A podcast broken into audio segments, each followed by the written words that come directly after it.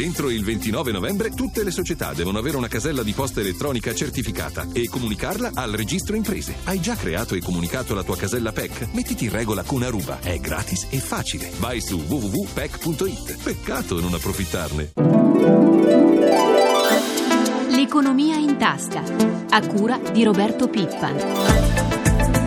Buongiorno da Elisabetta Tanini, primo giorno di lavoro per il governo Monti, mentre si apre una nuova settimana per i mercati finanziari dopo le tensioni registrate nei giorni scorsi sui titoli di Stato di Italia, Spagna e Francia. Di questo e altro parliamo con i nostri ospiti. Il primo, al quale do il benvenuto, è Luigi Abete, presidente di Assonime, l'associazione delle aziende quotate in borsa e presidente di BNL. Buongiorno.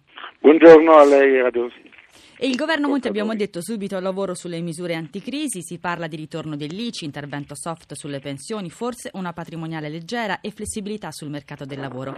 Presidente Abete, prima di iniziare con le domande le faccio ascoltare quanto lo Stato potrebbe incassare dall'imposta sugli immobili e dalla patrimoniale. La scheda di Gelsomina Testa. Un'imposta patrimoniale è una tassa calcolata non sul reddito del contribuente ma sul suo patrimonio, per esempio i depositi bancari o le proprietà immobiliari. Cominciamo col dire che non è affatto un corpo estraneo del nostro ordinamento fiscale perché di imposte patrimoniali ne esistono già, la più nota è l'ICI, la cui base imponibile è per l'appunto il valore dell'immobile posseduto. La reintroduzione della patrimoniale sulla casa di prima generazione, cancellata dal governo Berlusconi, oggi applicata solo su case di lusso e sugli immobili diversi dalla prima casa, secondo le ultime stime del Tesoro indicate tra i chiarimenti alla lettera europea, potrebbe fruttare intorno ai 3,5 miliardi di euro euro. Tra i sostenitori di un possibile ritorno all'ICI figura ufficialmente la Banca d'Italia. Secondo quanto accertato da un'indagine della WIL, la tassazione della prima casa dovrebbe venire a costare mediamente 136 euro a ogni singola famiglia, mentre secondo la CGA di Mestre la media sarebbe di 252 euro l'anno. Sui patrimoni dei cittadini facoltosi si è espressa l'AIAF, l'Associazione Italiana degli Analisti Finanziari, secondo cui se si applicasse un'imposta del 5 per 1000 ogni anno per 10 o 20 30 anni si otterrebbe a seconda dei casi un gettito di 155 o 300 miliardi di euro. Sia la patrimoniale sugli immobili sia il ritorno dell'ICI potrebbero essere accompagnate dalla rivalutazione delle rendite catastali. Dottor Abete, lei come vede queste due misure? Quale delle due secondo lei è più efficace? Ma guardi, eh, bisogna distinguere anche da un punto di vista lessicale. Quando parliamo di patrimoniali in Italia si pensa a, un, a un'imposta una tantum molto alta sul patrimonio Uh, esistente in quel momento. A questo tipo di imposta io sono contrario perché penso che non risolva i problemi del Paese. Eh, invece eh, possiamo parlare di patrimoniali in modo più corretto se pensiamo che nel futuro accanto alle imposte sul reddito ci sia anche una imposta a bassa intensità, quindi a un'aliquota minima, se fosse il 5 per 1000, come diceva prima il servizio, il 5 per 1000 vuol dire che chi ha un patrimonio di 10 milioni pagherebbe 50 mila euro all'anno, chi ha un patrimonio di 100 milioni pagherebbe 500 mila euro all'anno. Dicevo, una imposta di questo tipo invece potrebbe essere utile se insieme consentisse di ridurre le tasse sulle persone fisiche, quindi l'IRPEF soprattutto sui lavoratori a basso reddito e le tasse sulle imprese che investono. Quindi l'obiettivo è fare un trasferimento da un'imposta che oggi è a carico solo su alcune persone a un'imposta a carico su tutto distribuita in modo tale che nessuno ne abbia un peso. All'interno di questo ragionamento c'è anche evidentemente la possibilità di un aumento o di un recupero dell'ICI. Ricordo che l'ICI già esiste eh, e bisogna solo capire da quale aliquota eh, comincia ad essere applicata. Oggi viene applicata solo sulle seconde case, eh, potrebbe essere applicata sulle prime case che hanno un valore eh, rilevante. Non penso che sia un problema insuperabile. Di stimolo alla crescita invece secondo lei che cosa servirebbe? Eh, ma alla crescita serve innanzitutto che le risorse che vengono con queste nuove imposte vengano a sostituire un eccesso di imposte che ci sono su chi lavora, eh, perché oggi abbiamo questo come problema fondamentale, che chi lavora, siano essi lavoratori dipendenti o imprese, paga troppe tasse, chi non lavora ne paga molte di meno. Accanto a questo, per sviluppare la crescita ci vuole un piano di infrastrutture importante perché noi dobbiamo immaginare che siamo rimasti indietro sotto questo punto di vista rispetto alla media europea. L'infrastruttura sia fisica che immateriale è oggi essenziale per un paese che si vuole sviluppare, ovviamente non essendoci risorse pubbliche bisogna finanziarla sul mercato, quindi bisogna fare in modo che quando si costruisce un'opera pubblica chi investe sappia quanto tempo ci vuole per costruirla, quando finirà e quindi da quando quella opera potrà produrre un reddito. Ma io penso che il Presidente Monti abbia comunque un'impostazione corretta quando dice che vuole fare una proposta a pacchetto, cioè vuole mettere insieme provvedimenti che producono dei sacrifici distribuiti equamente su tutti e dei provvedimenti che producono crescita. Questo a mio avviso è l'approccio giusto perché se uno ciascuno di noi verifica che all'interno della proposta ci sono dei provvedimenti che costano, ma anche dei provvedimenti che danno prospettive economiche a se stesso, ai figli, alla famiglia, ovviamente può compensare e valutare meglio la situazione. Presidente Abete, sì. rimanga con noi perché ci colleghiamo con Milano, tra poco più di un'ora infatti riapriranno le borse europee e sentiamo un aggiornamento su quelle già aperte, cioè quelle asiatiche. Buongiorno a Giancarlo Zanella. Sì, buongiorno.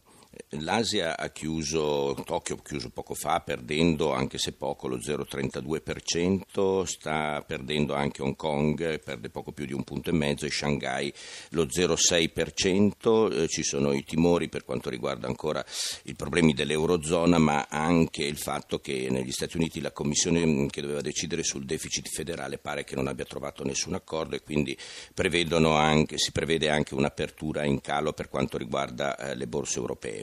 Diamo uno sguardo al mercato dei cambi.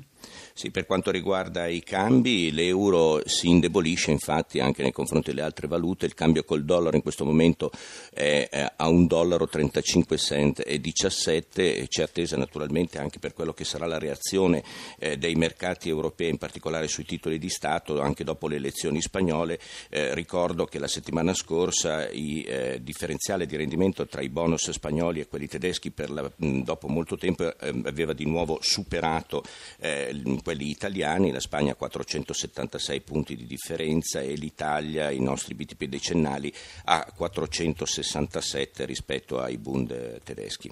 Grazie a Giancarlo Zanella. Presidente Abete, abbiamo sentito attesa per gli spread che rappresentano un problema anche per le banche perché se aumentano, aumentano i rendimenti che gli istituti di credito devono offrire per collocare i loro bond. Le chiedo, in questo momento, per far fronte a questa situazione, le banche italiane stanno restringendo il credito a imprese e famiglie? Guardi, certamente noi abbiamo una situazione molto delicata perché se eh, sui mercati i buoni del tesoro eh, valgono 5, 6, 7 è chiaro che chi deposita i soldi in banca pretende giustamente un, uh, un, ricavo adeguato e quindi quando la banca presta i soldi alle imprese deve aggiungere a quel costo evidentemente l'attività e eh, il costo dell'attività di intermediazione. Quindi il vero danneggiato dai buoni del tesoro ad alto uh, tasso sono, è l'economia reale, cioè sono le imprese e i lavoratori, perché inevitabilmente questo problema si sposta ma, uh, dal, dal pubblico al privato, col piccolo particolare che per il pubblico matura un po' per volta perché i buoni del tesoro già emessi non cambiano il tasso di interesse, mentre per il privato, quindi per l'economia reale, la capacità di trasferimento è molto più rapida, quindi noi dobbiamo assolutamente cercare di far ridurre eh, il costo dei BTP perché così facendo evitiamo che si trasferisca il problema all'economia reale, quindi all'occupazione, quindi alle piccole imprese. Io penso che abbiamo fatto un passo avanti perché, come dimostrato nell'ultima settimana, abbiamo recuperato 150 punti base, che significa un punto e mezzo eh, per cento di spread rispetto alla Spagna, che l'aveva meno di noi e che oggi eh, ci ha superato, purtroppo per loro, ma comunque questo è un segnale che il mercato ha apprezzato eh, il nuovo governo, dobbiamo adesso a livello europeo fare il possibile per una politica concertata, il Presidente del Consiglio passerà questa settimana in Europa, a Bruxelles, a Parigi, eh, in Germania, proprio per responsabilizzare i grandi paesi, perché è evidente che noi dobbiamo a questo punto risolvere il problema tutti quanti insieme, altrimenti corriamo il rischio che noi abbiamo ridotto il problema italiano perché il nuovo governo è credibile e opererà in una logica di efficacia, però averlo ridotto non significa averlo risolto. Grazie, grazie Presidente Abete per essere stato con noi, buona giornata. Anche a lei, arrivederci. Torniamo alle misure anticrisi. La CGL si dice contraria ad un ritorno dell'ICI e insiste sulla patrimoniale. Della stessa opinione anche la CISL. Sentiamo il segretario Raffaele Bonanni intervistato da Marco Sabene. La proposta del neo ministro del welfare Fornero è di un contributo pro rata per tutti abolizione delle pensioni di anzianità con aumento dell'età minima a 62-63 anni. Sì, chiediamo al ministro di discutere invece di come rendere obbligatoria la previdenza integrativa per i giovani, di come parificare i contributi, di come tener conto di chi fa lavori pesanti al punto tale da non protrarsi troppo nel lavoro e chi invece può restare. E chiediamo per esempio che fine faranno i privilegi di circa 850.000 eh, soggetti che hanno regimi previdenziali assolutamente di privilegio. Tornalici dunque. Noi siamo molto più favorevoli a una patrimoniale che tassi di più, come avviene in tutta Europa, i valori immobiliari e immobiliari. Lì si vede chi ha di più e chi ha di meno. È prevista anche la riforma degli ammortizzatori sociali e un nuovo contratto unico. Mai più una discussione pezzo per pezzo. Tutto va discusso insieme. Credo, spero che tutte le forze sociali chiederanno al governo un patto sociale, perché vedo già alcuni segnali sbagliati dalla politica che vogliono tenere in ostaggio il governo. Ci sarà coesione tra i sindacati? Ognuno si porrà, spero, in modo responsabile di fronte a quello che abbiamo. 7, 51 e 8 secondi è il momento del secondo ospite di questa giornata, è il dottor Marco Venturi, presidente della Confesercenti. Buongiorno. Presidente, restiamo sulle misure anticrisi. Tra quelle ipotizzate c'è anche un ritorno dell'IVA, una misura che vi riguarda da vicino. Quali sono state le conseguenze dell'aumento introdotto nella manovra estiva per voi e sui consumi? Ma intanto noi abbiamo espresso una perplessità sull'introduzione dell'aumento dell'IVA perché i consumi non tirano, le attività commerciali sono in fortissima difficoltà. Pensi che in sei anni abbiamo 88.204 imprese del commercio in meno, quindi vuol dire occupazione, vuol dire ricchezza prodotta dal paese, quindi le cose non vanno, non tirano. Aumentare l'IVA vuol dire dare un'ulteriore botta ai consumi e quindi alla produzione, alla eh, ripresa dell'economia più complessivamente. Ecco perché la nostra resistenza. Quale misure invece vi sentite di condividere tra patrimoniale, riforma del mercato del lavoro e ICI?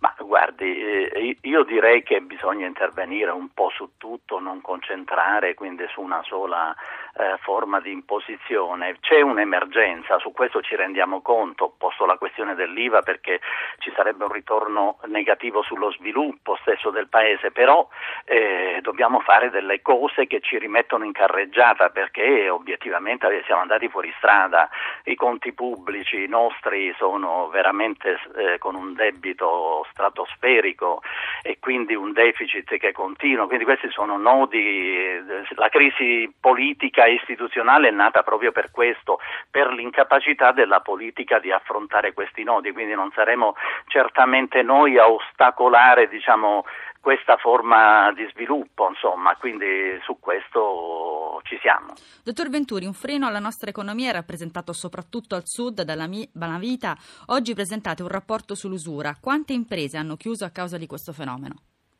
Ma eh, guardi, eh, un, so, parliamo di numeri enormi. Negli ultimi sei anni, per esempio, hanno chiuso, abbiamo in meno, non hanno chiuso, quindi il saldo negativo tra aperture e chiusure, meno 88.204 eh, imprese, quindi diciamo che non tutti hanno chiuso per usura, ma eh, una parte di questi sicuramente. Noi abbiamo stimato che ci sono 200.000 commercianti coinvolti nel, eh, eh, nel, sistema usura su 600.000 italiani com- che più complessivamente si rivolgono agli usurai e anche norm- comuni cittadini che si rivolgono per il matrimonio dei figli, per altre cose. È una follia, una follia. Noi diciamo meglio chiudere un'impresa prima che chiuderla dopo e restare nelle mani di un usuraio. Lei diceva una follia che ovviamente si è aggravata con la crisi economica. Beh, certamente la crisi incide, qualunque imprenditore prima di chiudere la propria attività ci prova in tutti i modi, e, ma, eh, si rivolge sbagliando anche agli usurai perché comunque è finita l'impresa. Chi si rivolge all'usuraio se, eh, può procrastinare eh, per qualche tempo ma poi arriverà alla chiusura. Grazie dottor Venturi per essere stato con noi, buona giornata. Prima di lasciare la parola a Paolo Salerno ringrazio Francesca Librandi per l'assistenza al programma da Elisabetta Tanini. Buona giornata.